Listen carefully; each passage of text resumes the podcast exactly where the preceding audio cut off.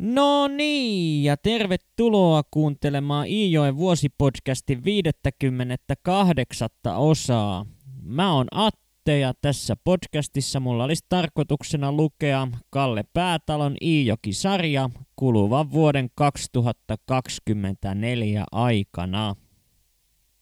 Ja jos tuo kummun patruuna onkin kova näkemään unia, niin onnistuu se unien näkeminen muiltakin. Ja tällä kertaa se on Herkko, joka on yön aikana saanut verkkokalvoilleen nähtäväksi jotakin sellaista, joka on pistänyt hänet sangen miettelijälle tuulelle – ja kun Kalle ja Herkko löytävät tiensä tuolta kummun patruunan talolta takaisin tuonne Savotta työmaalle, niin Herkko ilmoittaa, että tästä päivästä on tulossa vaikea päivä – ja kun Kalle pyytää kuulla tällaiselle väitteelle perustelut, niin Herkko ilmoittaa, että hänen viimeöinen unensa oli sen laatuinen, että sen täytyi olla jonkinlainen enne uni liittyen tähän päivään.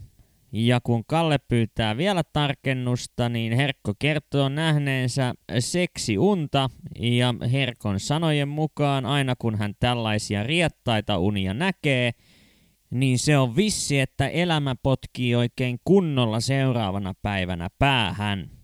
Kallehan ei tällaisiin puheisiin usko pätkääkään, mutta tuo usko alkaa loppujen lopuksi horjumaan siinä vaiheessa, kun poutaiselta näyttänyt päivä alkaa muuttumaan myrskyisäksi – ja kun tuolla tuulessa ja tuiskussa puita kaataessa onnistuu vieläpä yksi puu jäämään niin sanotusti konkeloon, eli nojalleen toista puuta vasten, alkaa Kallekin ymmärtämään, että ehkäpä kenties sittenkin herkossa on jonkinlaisia ennustajan lahjoja – mutta kumpikaan miehistä ei kuitenkaan tunnu riittävästi viisastuvan näistä pahoista ennusmerkeistä, sillä he päättävät yrittää irroittaa tuon nojalleen kaatuneen puun kaatamalla puun päälle lisää puita.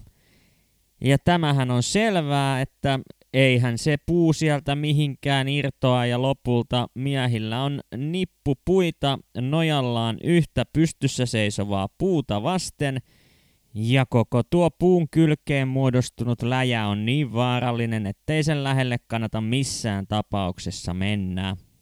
Tämän seurauksena Kalle ja Herkko päättävät, että tuuli tiputtakoon omia aikojaan nuo puut siitä noja-asennosta alas maahan – mutta jos tässä ei ollut vielä tarpeeksi kiusaa yhdelle päivälle, niin tässä vaiheessa kaksikko huomaa, että heidän naapuripalstallaan töitä tekevät Kyykkänän kaatomiehet Kalle ja Eeli yrittävät tehdä melkoista temppua Herkon ja Kallen pään menoksi, nimittäin he ovat lähteneet kaatamaan puita sellaisessa linjassa, että he onnistuvat kiilaamaan ison osan arvokkaimmista rungoista oman palstansa puolelle, mikäli Kalle ja Herkko eivät ryhdy jonkinnäköisiin toimenpiteisiin.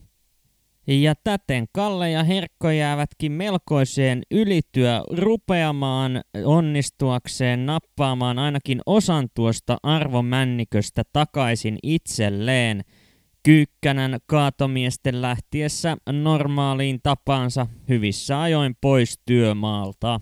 Ja jos nyt joku vielä epäilee, että Herkon uni ei ollut enteellinen, niin ehkäpä se tosiasia, että Herkolta loppuvat tupakit ennen aikojaan tähän ylimääräiseen savottaan käyttäessä lienee vahvistamaan sen, että tästä todella tuli Herkon unen mukaisesti surkea päivä. Lopulta tämä isä ja poikaduo saa kuin saakin tuollaisen hyvän kokoisen arvomäntypalstan kiilattua omiin nimiinsä ja suuntaa takaisin kummun patruunan talolle. Ja kun he tuonne asti pääsevät, niin taannoin uskovaiseksi kääntynyt kummun patruuna on pihalla heitä vastassa ja meinaa kirota siinä silmät päästään kauhistellen sitä, kuinka kauan miehet ovat olleet työmaalla. Aikaisemmin Savotassa ihmettelemässä käynyt patruuna oli nimittäin nähnyt tuon konkelokasan siellä nojallaan puuta vasten ja oli jo aivan varma, että nyt ne puut ovat kaatuneet kaksikon päälle. Ja täten huolestunut kummun patruuna olikin ehtinyt jo vetämään sukset jalkoihinsa ja lähteä hiihtämään kohti Savotta työmaata – mutta oli sitten kääntynyt omilla jäljillään takaisin päin nähtyään horisontissa Herkon ja Kallen hiihtävän kohti kummun taloa. Joten tällaisia tapahtumia se Herkon uni tiesi, mutta mysteeriksi jää se, että miten tuosta ongelmaryppäästä, joka sinne puuta vasten oli jäänyt nojailemaan, loppujen lopuksi päästiin eroon. Kallen ja Herkon savotta työmaa kummun patruunan metsissä alkaa kuitenkin hiljalleen lähestyä loppuaan kevään lähestyessä Jokijärven selkosia – ja tässä vaiheessa, kun koko talven Kalle on leikitellyt tuon kummun palkollisen kanssa melko romanttisissakin tunnelmissa, niin Kalle alkaa väkisinkin tuntemaan suorastaan pakottavaa tarvetta tehdä edes jonkinlainen lähestymisyritys tätä palkollista kohtaan ennen kuin paluu Kallioniemeen on edessä. Joten kun Kalle ja Palkollinen lähtevät yhteiselle vesienhakureissulle, joka heille on tullut tavaksi tuolla kummussa samanaikaisesti asuessaan, ja toisiinsa ihastuneen kaksikon viedessä tuota vesilastia saunalle, Kalle toteaa, että nyt hänen hetkensä on koittanut. Joten kun Kalle on saanut padan täytettyä vedellä ja palkollinen on lisännyt puuta kiukaan alle, niin he siirtyvät tuohon pukuhuoneen puolelle ja tällöin sitten Kalle kietoo kätensä palkollisen lanteille. Ja tämän jälkeen siinä hetken tuntumaa otettuaan yrittää suudella palkollista – joka kuitenkin kääntää päänsä poispäin Kallesta. Kalle yrittää samaa temppua useampaan kertaan, mutta palkollinen ei näille touhuille oikein lämpene, joten Kalle keksii koittaa vielä suorasukaisempia otteita ja työntää kätensä palkollisen jalkojen väliin, jolloin palkollinen hyppää pystyyn – ja Kallea kovaan ääneen sättien poistuu tuolta pukuhuoneesta pihan puolelle. Ja saman tien inhon aalto lyö Kallen ylitse sellaisella voimalla, että hän meinaa hävetä silmät päästään tätä käytöstään, mutta ei tietenkään uskalla enää palkolliselle puhua näistä tapahtumista yhtään mitään – ja kun palkollinenkaan ei asiaa ota puheeksi, vaan jatkaa eloa kuin mitään ei olisi tapahtunutkaan, jäävät nämä tapahtumat tältä erää täysin käsittelemättä Kallen ja palkollisen välillä. Tästä huolimatta näiden kahden käytös kuitenkin pysyy päällisin puolin samankaltaisena toisiaan kohtaan, eli yhä edelleen palkollinen innokkaasti kärkkyy Kallen seuraan ja istuu siellä vanhan emännän huoneessa Kallen sylissä Kallen lukiessa kirjojaan. Tämän sijaan nuo yölliset kädestä pitelyt kuitenkin loppuvat, eli jonkinlainen särö kaksikon väliseen suhteeseen tästä välikohtauksesta aiheutui – mutta kaikesta huolimatta, kun Kalle ja Herkko lopulta lähtöä tekevät takaisin kotiin päin, niin palkollinen surullisena kyselee, milloin Kalle seuraavan kerran kummussa tullaan näkemään. Kalle toteaa, että noihin heinätöihin, joihin hän on tänäkin kesänä luvannut osallistua, on aikaa vielä puolisen vuotta – Ja kun kummun patruna pamahtaa samanaikaisesti pihalle kaksikon keskustelun keskeyttäen, jää tämä orastava rakkaustarina tältä erää vaille loppuratkaisua. Tässä välissä lienee paikallaan mainita, että palkolliseksi olen kutsunut tätä palkollista vain ja ainoastaan siitä syystä, että päätalo itse ei tätä palkollisen etunimeä paljasta romaanissa, joten toistaiseksi palkollisen identiteetti jää mysteeriksi. Ja näin sitten tuli päätökseen tuo Kallen ja Herkon savottareissu kummun metsissä – ja vaikka he ovatkin koko talven pelänneet jäävänsä hopea sijoille tuossa puunkaatajien keskinäisessä kilpailussa, niin loppujen lopuksi käy ilmi, että molemmat porukat ovat tehneet melko lailla yhtä suuren tilin Joskin tämä on lähinnä sen ansiota, että Herkko ja Kalle ovat painaneet läpi talven huomattavasti pidempiä päiviä kuin tuo toinen porukka. Erityisen kauan Kalle ja Herkko eivät kuitenkaan ehdi lepäämään laakereillaan, sillä jo pari päivää kotiinpalun jälkeen tulee muuan Väisänen kyselemään miehiä töihin hänen parkkuu työmaalleen – ja parkkuullahan tarkoitetaan siis puiden kuorimista ja Väisäsellä on sellainen tilanne, että koko hänen talvisavottansa on tehty niin, että puut on pinottu kuorimattomina pinoihin ja täten ne kaikki tulisi vielä putsata ennen kuin puut lähtevät jatkojalostettavaksi. Ja tämä parkku onkin sitten sellaista touhua, jossa Kalle pärjää erinomaisesti tähän työhön mainiosti sopivan ruumiin rakenteensa ansiosta. Murrosikä on nimittäin suonut Kallelle paksun yläruumiin ja vahvat käsivoimat, ja näiden ominaisuuksien ollessa ensisijaisen tärkeitä parkkuupuuhissa – on selvää, että Kallehan hoitaa puuta sellaiseen tahtiin puhtaaksi, että siinä kaikki muut työmaan tekijät jäävät toisiksi. Ja kun Kalle kerrankin on selvästi kovempi tekijä kuin Herkko jossakin touhussa, niin hän käyttää tämän tilaisuuden hyväksi ja pyrkii totta kai neuvomaan Herkkoa siinä, miten tuota kuorta pitäisi puusta irrottaa, mihin Herkko vain toteaa äyskähdellen, että älä sinä tule elämänsä aikana paljon enemmän puuta parkannutta miestä neuvomaan. Vaikka Kalle Herkon tässä touhussa päihittääkin, niin eipä tunnu olevan sellaista työmaata, jossa Kalle ei saisi itselleen jonkinlaista kilpailuasetelmaa aikaiseksi. Ja tällä kertaa Kallen kilpakumppanina on muuan Pätsin Eino, joka on Kallea muutaman vuoden vanhempi ja työmies parhaissa iässään.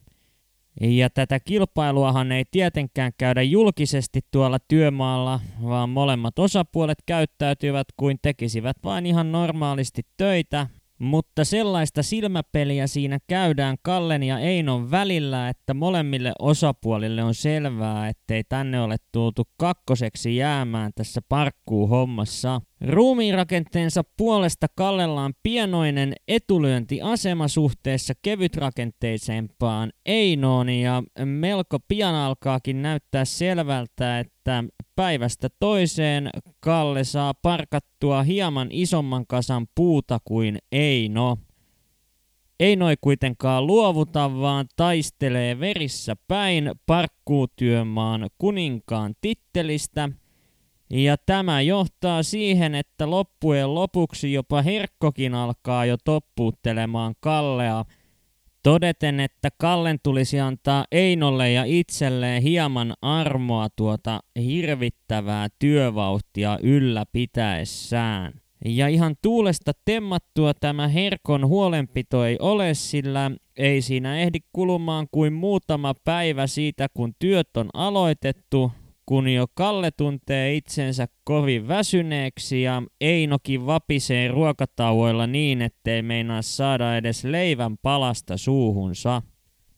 Tästä huolimatta Kalle kuitenkin viittaa kintaalla noita Herkon huolia kohtaan todeten, että kyllä se Hiltu Jakkikin omassa nuoruudessaan painoi jo 14-vuotiaana töitä sellaista tahtia, että aikuisia miehiä hirvitti ja tällaiseksi työmieheksi kuin Hiltu Jakki haluaa tulla myös Kalle, joten eipä hän juurikaan tuota työtahtia hidasta, vaikka ymmärtääkin, ettei Einolla tässä kilpailussa enää mitään jakoa hänelle ole.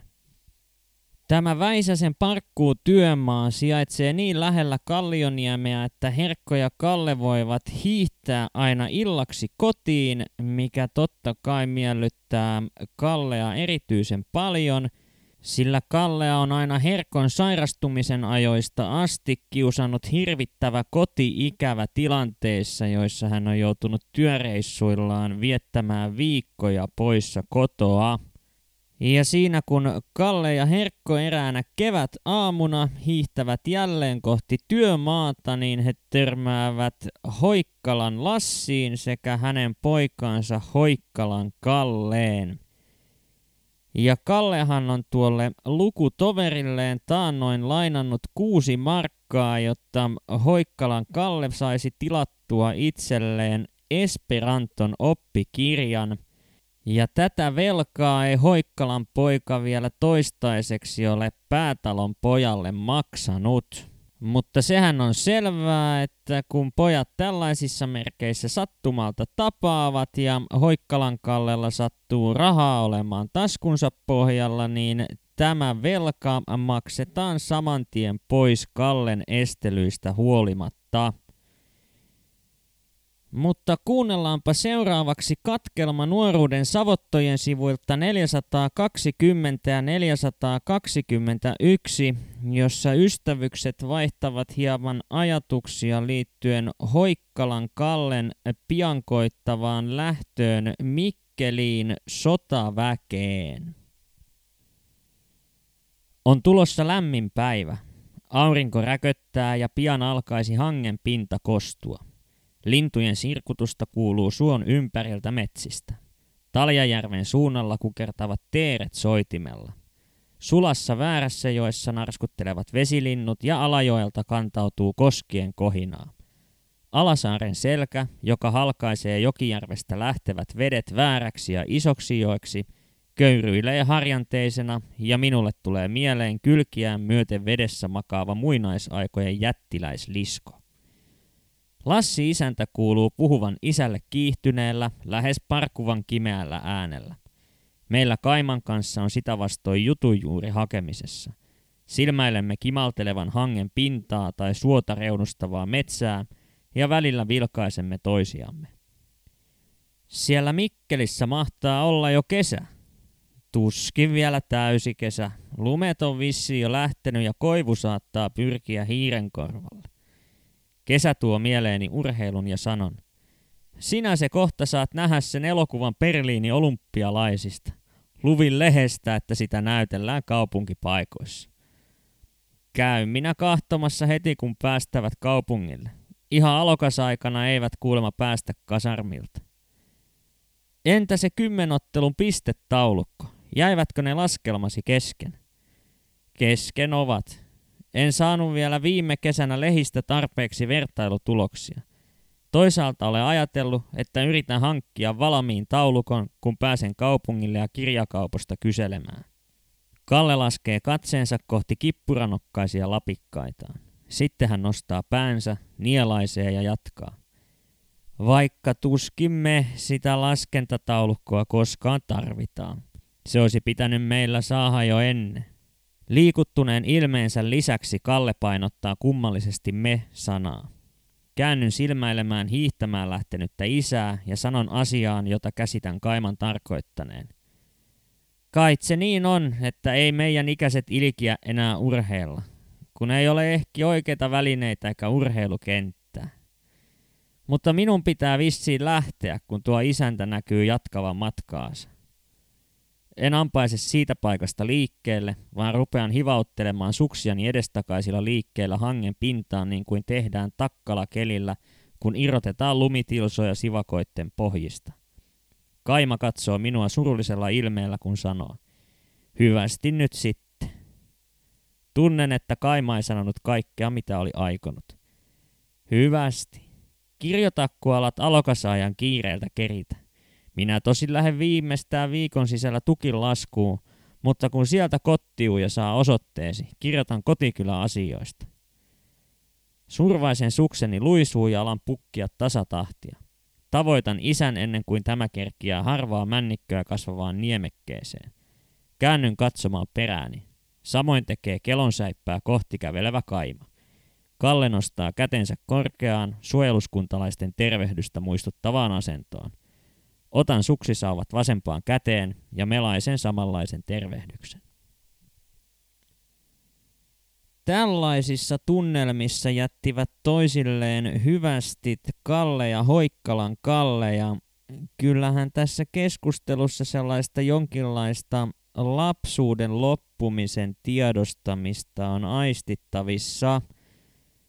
Ja tähän loppuu myös meidän tämänpäiväinen jaksomme, mutta tuo Jokijärven kevät vaikuttaa ehtineen jo sen verran pitkälle – että uskallankin veikata meidän pääsevän jo seuraavassa jaksossa jälleen tukin uitto puuhiin. Joten kiitos kun jaksoit taas kuunnella tänne asti ja palataan huomenissa asiaan. Moikka!